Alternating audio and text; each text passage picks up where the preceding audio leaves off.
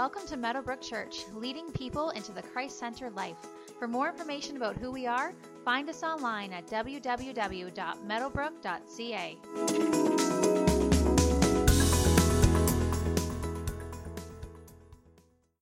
We're going to be in Second Corinthians chapter 4 today. You can meet me there, Second Corinthians chapter 4. Grab your Bibles or your phones or your devices. If you need a Bible, there's a Bible on the pew in front of you. It's page 1159 in that Bible.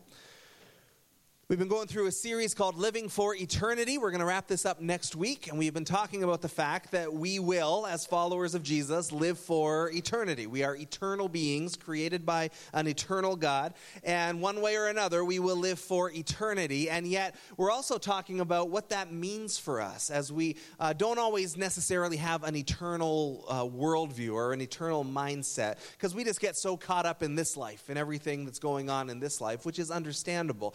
But we're talking about how do we live for eternity in terms of living with an eternal mindset so we live for eternity now here on earth. And our challenge has come from 2 Peter 3:11, which says in light of Jesus' return, in light of heaven and hell, in light of final judgment, in light of reward or not, uh, what kind of people ought we be? How is that going to affect the way we live our lives here on earth as we lived towards eternity? I'm going to show you a clip as we get going uh, this morning. It's from the movie Jaws. Nothing bloody or scary or anything like that. But Jaws, if you haven't seen it, uh, spoiler alert, it's about a killer shark. And uh, the scene that we're about to see is three men have gone out in search of the shark. Uh, they're going to hunt it down, and it's nighttime, and they're doing just some male bonding. And we're just going to look at that scene tonight. Chief, don't you worry about it, Chief. It won't be permanent. You want to see something permanent? Boom, boom, boom.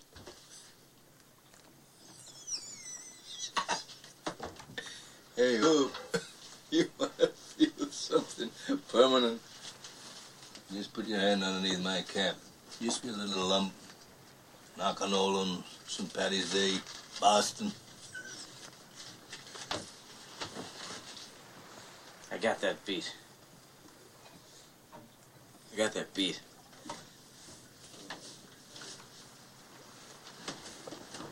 Some moray eel. Bit right through my wetsuit. Well, nope, no, listen, I don't know about that, but I entered an arm wrestling contest in an Oki bar in San Francisco. You see this? Now I can't extend that. You know why? Got to the semifinal, celebrating my third wife's demise. Big Chinese fella, he pulled me right off.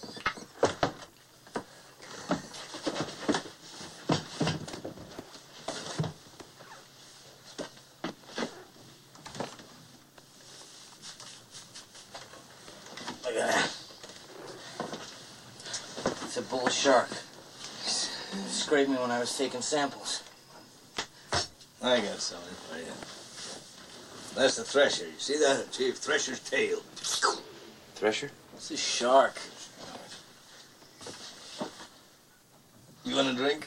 Drink your leg? I'll drink to your leg. Okay, so we drink our legs. Men and their scars. I've seen that played out in real life. And there is a weird sort of pride uh, when you see a guy who's got a scar. And the reason for that, the reason that we are, are kind of proud of it, is every scar has a story, as it has been said. And it is a story of pain, and probably some pretty significant pain if it's been big enough to leave a scar. And yet, scars don't hurt anymore, right? Scars themselves don't hurt. So they serve as a testimony of pain that's been experienced, but pain that has been overcome. We don't carry the pain of it anymore. We're just left with these kind of badges of honor that say, I have suffered and yet I have beaten it. I've suffered and yet I'm still here. And it's kind of fun. I was at a men's group once where men were showing off their scars and everyone had a story. And it was kind of like that scene. Everyone was trying to one up everybody else. But everyone had a story. And the story was, I have suffered, but I have overcome. And in that sense, we're all a little bit like Jesus because we serve a God with scars. Jesus, as his resurrected self, still carries the wounds, the scars of the crucifixion. They don't hurt anymore, but he still carries the marks of the suffering that he went through. And this makes Christianity so unique compared to most religions and philosophies in the world is that we serve a God who is great and who is powerful and who is almighty and who is all knowing and who has a sense of everything that's gone on from the beginning of creation and everything beforehand and afterwards and has all the power in the world to do whatever he wants by speaking a word. And yet, this God came down in Jesus. And he walked with us through life in Jesus. And he suffered alongside us in Jesus. That we serve a God who has chosen willingly to come and suffer as he lived this life and as he went to the cross and still bears the marks of the suffering that he went through. That we serve a God with scars. And the Bible talks about suffering a fair bit, and we're often asking those types of questions related to suffering. We just sang about good, good Father. If God is so good, if the Father is so good, then why do we suffer? Why is there warfare? Why is there bloodshed? Why are lives sometimes cut short? Why do we bear sickness in our bodies? Why is there poverty? Why is there suffering if God is so good?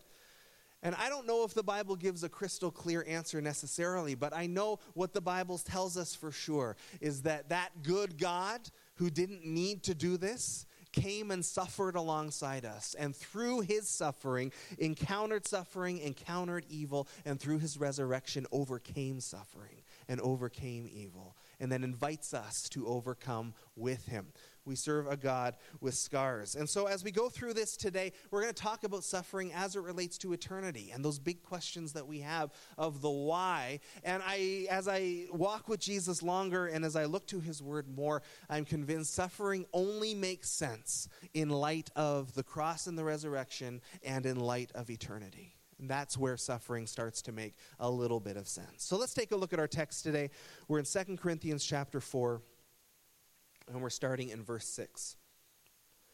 For God, who said, Let light shine out of darkness, made his light shine in our hearts to give us the light of the knowledge of God's glory displayed in the face of Christ. But we have this treasure in jars of clay to show that this all surpassing power is from God and not from us. We are hard pressed on every side, but not crushed, perplexed, but not in despair, persecuted, but not abandoned, struck down, but not destroyed. We always carry around in our body the death of Jesus so that the life of Jesus may also be revealed in our body. For we who are alive are always being given over to death for Jesus' sake, so that his life may also be revealed in our mortal body. So then, death is at work in us, but life is at work in you. It is written, I believed, therefore I have spoken. Since we have that same spirit of faith, we also believe and therefore speak, because we know that the one who raised the Lord Jesus from the dead will also raise us with Jesus and present us with you to himself. All this is for your benefit, so that the grace that is reaching more and more people may cause thanksgiving to overflow to the glory of God. Therefore, we do not lose heart. Though outwardly we are wasting away, yet inwardly we are being renewed day by day. For our light and momentary troubles are achieving for us an eternal glory that far outweighs them all. So we fix our eyes not on what is seen, but on what is unseen, since what is seen is temporary, but what is unseen is eternal. There's a lot of faith in those verses there. And as we look at the world around us, we look at places like Syria and the war that's going on, and we see pictures of children suffering, and we see the, the bloodshed and devastation, and we ask those questions of why. And, and even as we ask those questions of why, uh, the challenge for us is what are we doing? Right? As followers of Jesus, how are we alleviating suffering in the world if we really believe that we are the hands and feet of Jesus? So that is part of it.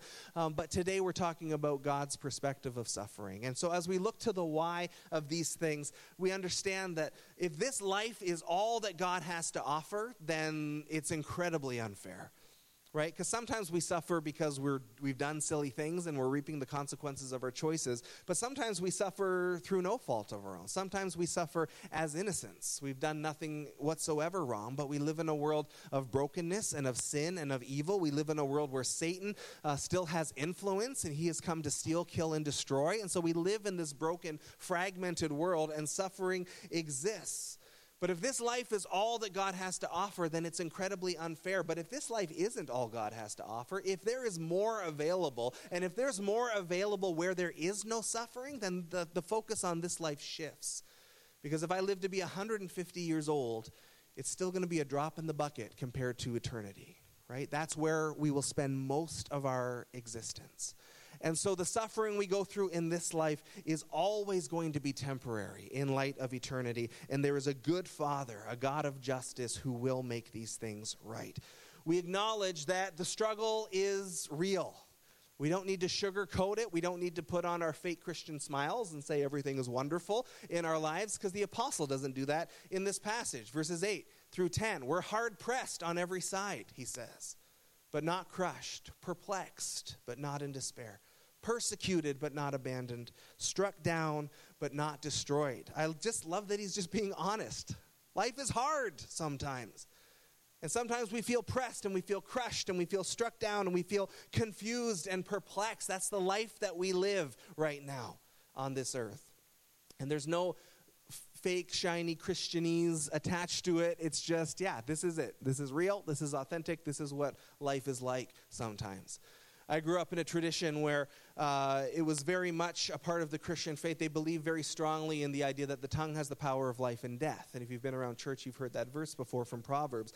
The tongue has the power of life and death, and it was very important that we speak words of life and we don't speak words of death. We speak words that are full of faith and encouraging and life giving. We don't speak words that are, are critical or doubt filled or negative.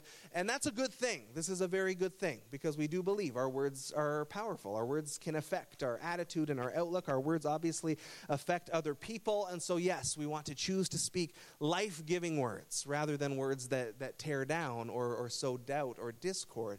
And where the teaching went off the rails in the tradition that I grew up in is in the, the quest to not speak words of death, as we called them. Uh, it became synonymous with don't ever acknowledge anything wrong in your life. Because if you say something's wrong, then that might be a word of death, and maybe God won't hear your prayers. And so I remember so clearly, I think I've shared the story here before. Coming up, we used to have prayer time at the altar after the service. And so I came up for prayer, and I was sick. And so I went up to a lady who was there, and I said, Yeah, I'm just, I'm not feeling good. I'm sick. And so I would just like prayer. And she said, You're not sick. Don't speak that over yourself. And I said, I am sick.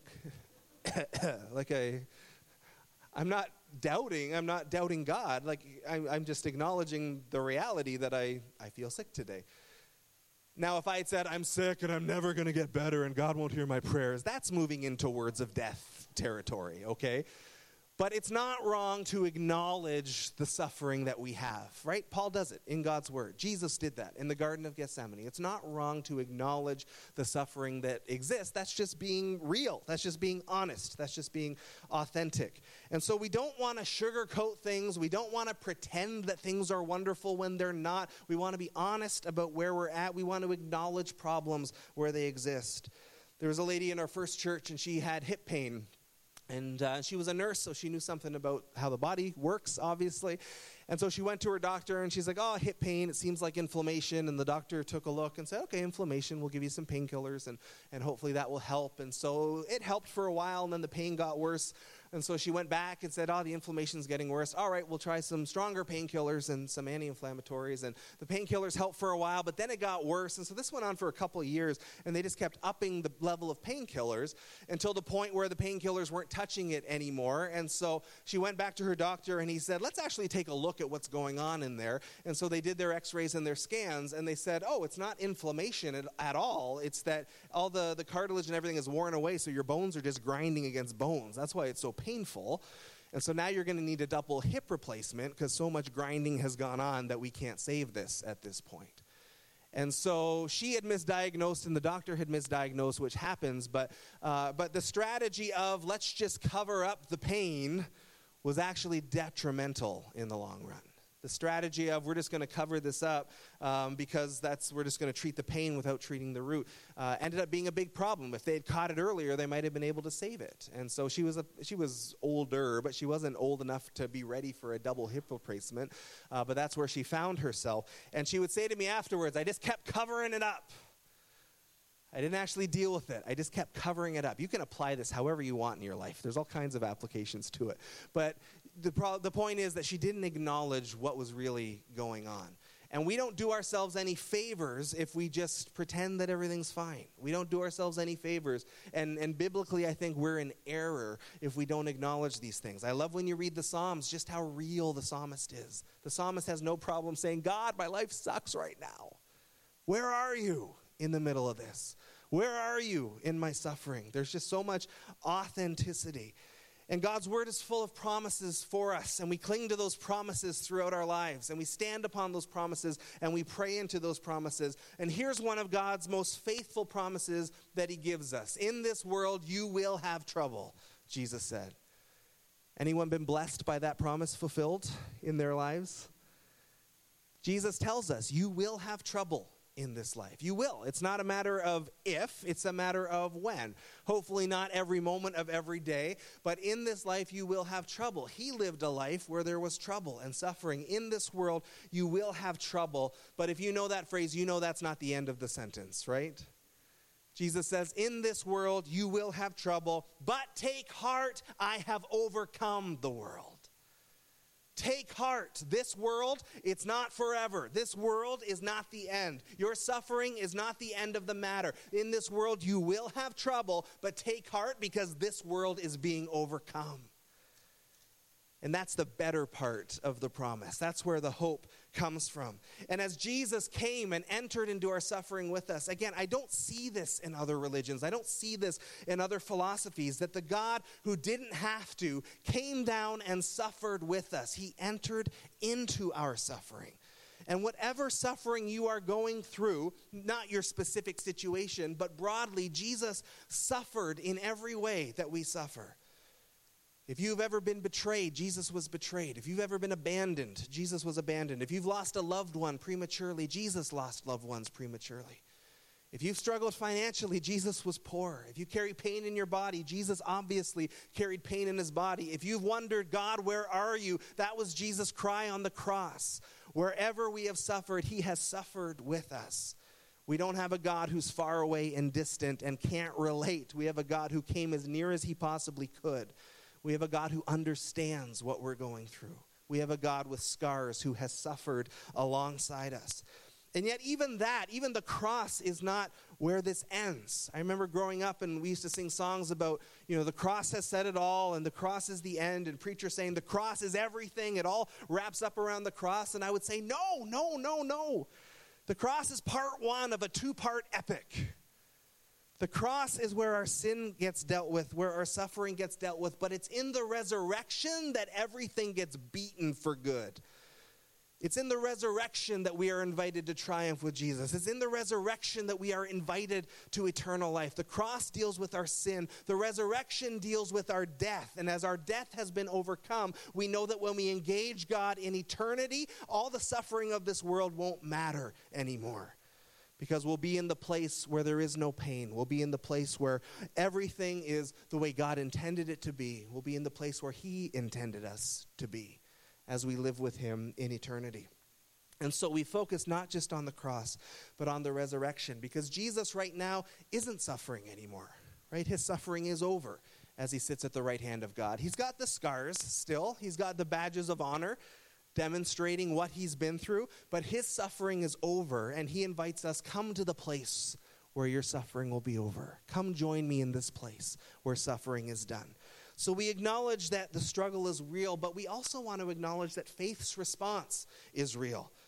That we make a mistake if we just pretend we're not struggling or suffering. We make a mistake if we just pretend that, that everything is wonderful. But we also make a mistake if we wallow in our suffering. We also make a mistake if we just stay there because we believe in miracles and we believe in resurrection. We believe in healing. We believe in provision. And so, in that faith, verse 13 of our text, Paul writes, It is written, I believed, therefore I have spoken. Since we have that same spirit of faith, we also believe and therefore speak, because we know the one who raised the Lord Jesus from the dead will also raise us with Jesus and present us with you to himself. And so faith comes in when suffering is there. Faith is right behind it if we will let it come. And when the apostle's writing about his suffering, you maybe noticed uh, he acknowledges the grace that's there for him. Right? We're hard pressed, but we're not crushed. We're perplexed, we're confused, but we're not despairing. We're struck down, but we're not destroyed. We're persecuted, but God is still with us. So he acknowledges in the suffering there is grace, and then he reframes suffering entirely in view of eternity. And he says, you know what? One way or another, at some point, God is going to raise us from the dead as well, and we will stand before Jesus, and we will be in eternity, and our suffering will be no more. And so we acknowledge that God looks after us and delivers us and provides for us. And yet we also acknowledge that one day that's going to happen on a whole other level when we stand before Him in eternity. We're going to be in the place where suffering won't matter anymore. So faith's response to suffering is God will make this right. In one way or another, either in this life or in eternity, these things will be made right. And Jesus told us that if we were going to be followers of Him, that we would need to deny ourselves and take up our cross and follow after him. And that suggests suffering. That suggests that suffering will be a part of. The, the cross in there suggests that there will be suffering, that Jesus had a particular path of suffering in his life that he had to take. And he says, if you're going to follow after me, you are also going to walk down that path. And when we talk about following Jesus, we tend to focus on the good stuff where we can, where I'm going to follow after him by loving others as best I can and trying to fulfill his teachings and trying to treat people the way he treated people. That's all crucial and that's all important, but there is a path of suffering involved as well. Scripture calls Jesus the man of sorrows. And it's going to be hard for us to follow him and look like him if our life doesn't also contain some sorrows. And so, as we walk after him, that will be a part of it. But again, uh, it's not the suffering that's the focus, it's not the cross that's the end of the matter, because we know there is resurrection coming. We know that the cross and suffering is not the end of the story. And so, as we look to eternity, uh, we know eternity is longer than the present. Thank you, Captain Obvious. But eternity is longer. We're spending most of our existence there. If I live to be 150, as we've been saying throughout this series, it's a drop in the bucket compared to eternity. And so we are wanting to live towards that, living with an eternal mindset. And so, in light of suffering, Paul says this in verse 17 Our light and momentary troubles are achieving for us an eternal glory. They're achieving something for us in eternity, an eternal glory that far outweighs them all. So we fix our eyes not on what is seen, but on what is unseen since what is seen is temporary, but what is unseen is eternal. Everything we see right now in this life is temporary. It's all temporary because this world and our lives here are going to pass away. And so we don't focus on what is temporary, Paul says. We focus on what is eternal. We focus on the eternal God. We focus on the eternal gospel. We focus on the eternal kingdom where we will spend most of our existence. And we put our focus and our attention there. And I was so intrigued by the phrase as I was preparing this message our light and momentary troubles. Because the Apostle Paul's life was not particularly trouble free. Uh, if you know anything about him. And so in 2 Corinthians 11, he tells us what his life was like. These are his light and momentary troubles. He says, For the sake of the gospel, as an apostle, I have worked much harder, been in prison more frequently been flogged more severely, and been exposed to death again and again. Five times I received from the Jews the 40 lashes minus one. Three times I was beaten with rods. Once I was pelted with stones. Three times I was shipwrecked. I spent a night and a day in the open sea. I've been constantly on the move. I've been in danger from rivers, in danger from bandits, in danger from my fellow Jews, in danger from Gentiles, in danger in the city, in danger in the country, in danger at sea, and in danger from false believers. I have labored and toiled and have often gone without sleep. I have known hunger and thirst and have often gone without food. I have been cold and naked. What a whiner. This was his life. And in all of those things, this is what he suffers to follow after Jesus. And we're not a persecuted nation, so it's maybe a bit hard for us to connect. But this is the life he lived. And he tells this list in 2 Corinthians 11 because people were questioning his credentials. They were questioning whether he had the right to call himself an apostle. And so instead of saying, well, you know why I can be called an apostle? Because I saw Jesus and I got caught up into heaven and I raised this person from the dead and I performed all these miracles and 80 million people got saved through through my ministry. He doesn't do any of that. When he's going to prove his credentials as an apostle, he says, Here, these are my credentials. Look at how I've suffered for the cause of Christ. Tell me I'm not legit. as an apostle of Jesus when I've been through all of this. And this list that he gives, and maybe that's not even all of it, is what Paul would call light and momentary troubles. And I was just intrigued by that. Like the momentary part, sure, because we're because we're in the temporary life, but they don't seem like light troubles to me. A light beating with rods, a light shipwreck. Those don't seem like light things. And yet, again, what Paul is doing here is reframing everything in light of eternity. And in light of eternity, these things are light and momentary, they're temporary. In light of eternity, where we're going to spend most of our existence, he says these light and momentary issues that we're facing are achieving for us an eternal glory that far outweighs them. They are achieving for us something in heaven. There is reward coming for what we've been through. There is eternal reward, eternal glory coming for what we have gone through in this life because God is just and the God of justice will make these things right. In Hebrews 11, it's sometimes called the Hall of Faith, and there's a, a, a listing of all the great heroes of the Old Testament from Abraham up to Jesus and heroes and prophets and kings. And it talks about all the things that they did by faith and all the ways that God met them by faith and all the incredible miracles that happened by faith. And it's a story of God's deliverance over and over and over again. By faith, Isaac had a child, or sorry, Abraham had Isaac, uh, which he never should have had. He was too old. By faith, God brought Israel out of Egypt. And by faith, they parted the Red Seas. And by faith, God delivered some from the mouths of lions. And by faith, he helped them in battle. And by faith, they overcame all of these things. By faith, God has delivered his people when they cried out to him. And yet it also says, and then there were some who didn't get that deliverance. There were some who went to martyrdom. There were some who were tortured uh, because they were trying to do God's will. And he says that those who went through that, they did that knowing that they were achieving a better eternity. They embraced their suffering, knowing that eternity was going to be better because of what they suffered, because the God of justice was going to make it right.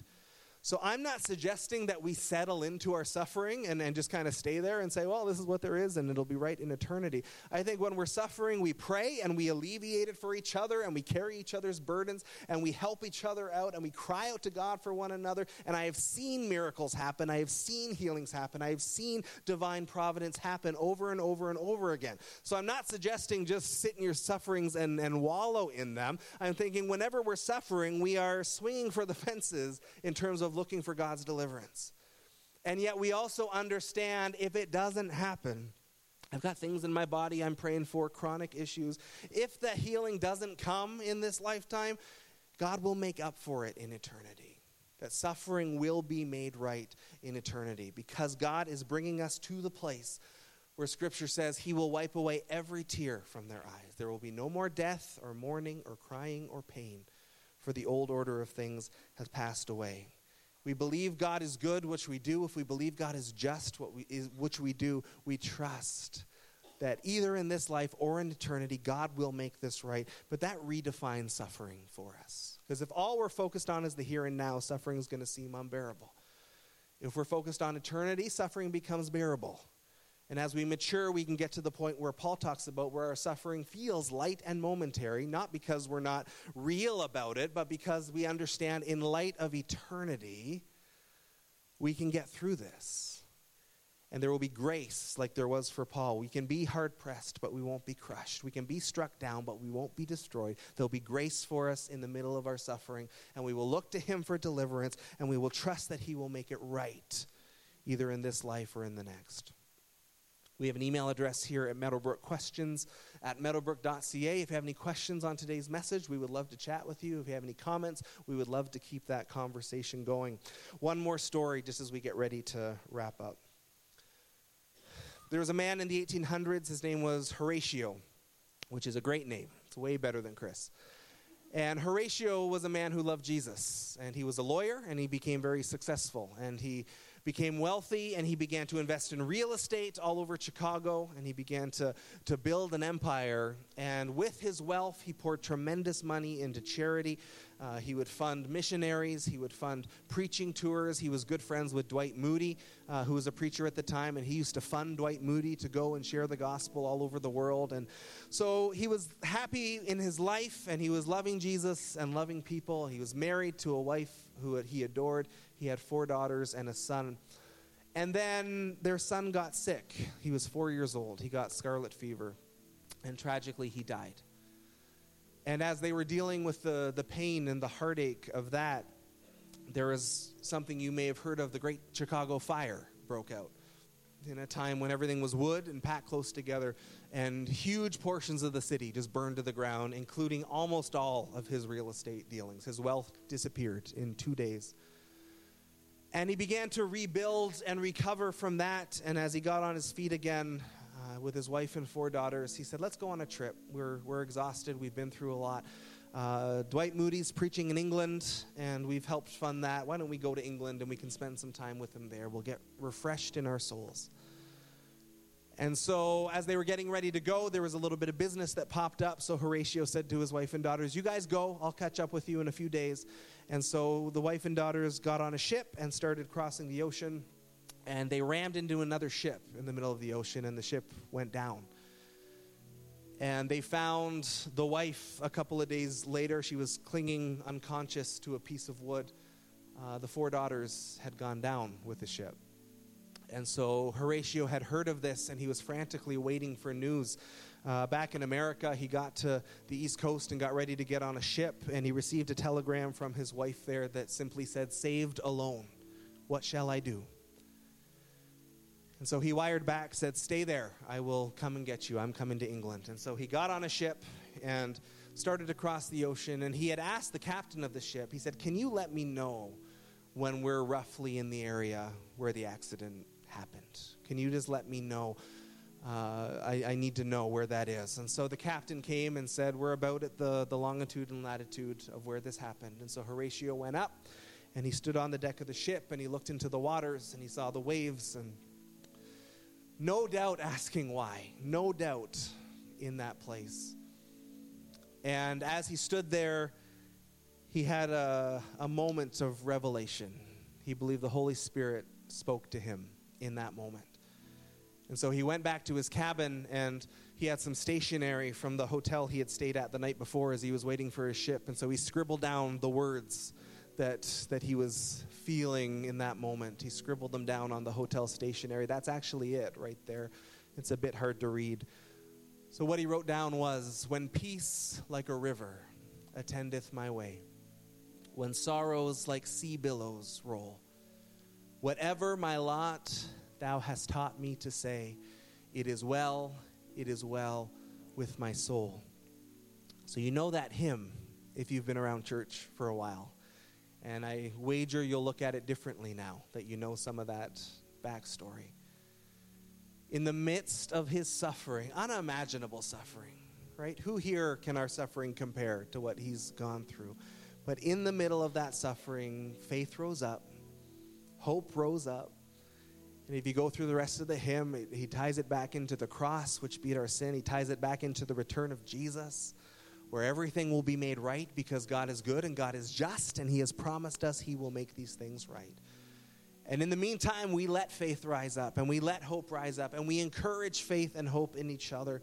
And when our brothers and sisters are suffering, we come alongside them because Scripture says, Bear one another's burdens. When you do that, you fulfill the law of Jesus. And we become a place of hope for the rest of the world as well as we step into these things. And one of the reasons we come together on Sunday is to stir up our faith and to stir up our hope. And as we consider our suffering, we know that this life is not it. We know this is not the end. We know that everything will be overcome because Jesus has already overcome. And he has invited us to overcome with him, either in this life or in eternity. But either way, we will stand upon his promises. And we will stand upon faith and hope. So as we get ready to close, we're going to sing. We sang it already today, Good, Good Father. And it's a good one to end on because we don't just worship when we feel like it. Uh, we worship because God is always good. And sometimes it's in the suffering where it's the hardest time to worship. And yet, out of faith and out of hope, we worship and we declare God's goodness, even in the midst of our suffering. Would you stand with me, please? You know, as we think about this idea of suffering, uh, we've gone through it. We will go through it in our lives. And as you're in it today, as you're suffering through something, whether it's financial, relationally, or something else, when you're in it, it's hard. And we get that, we understand that. And so does God. He gets that 100%.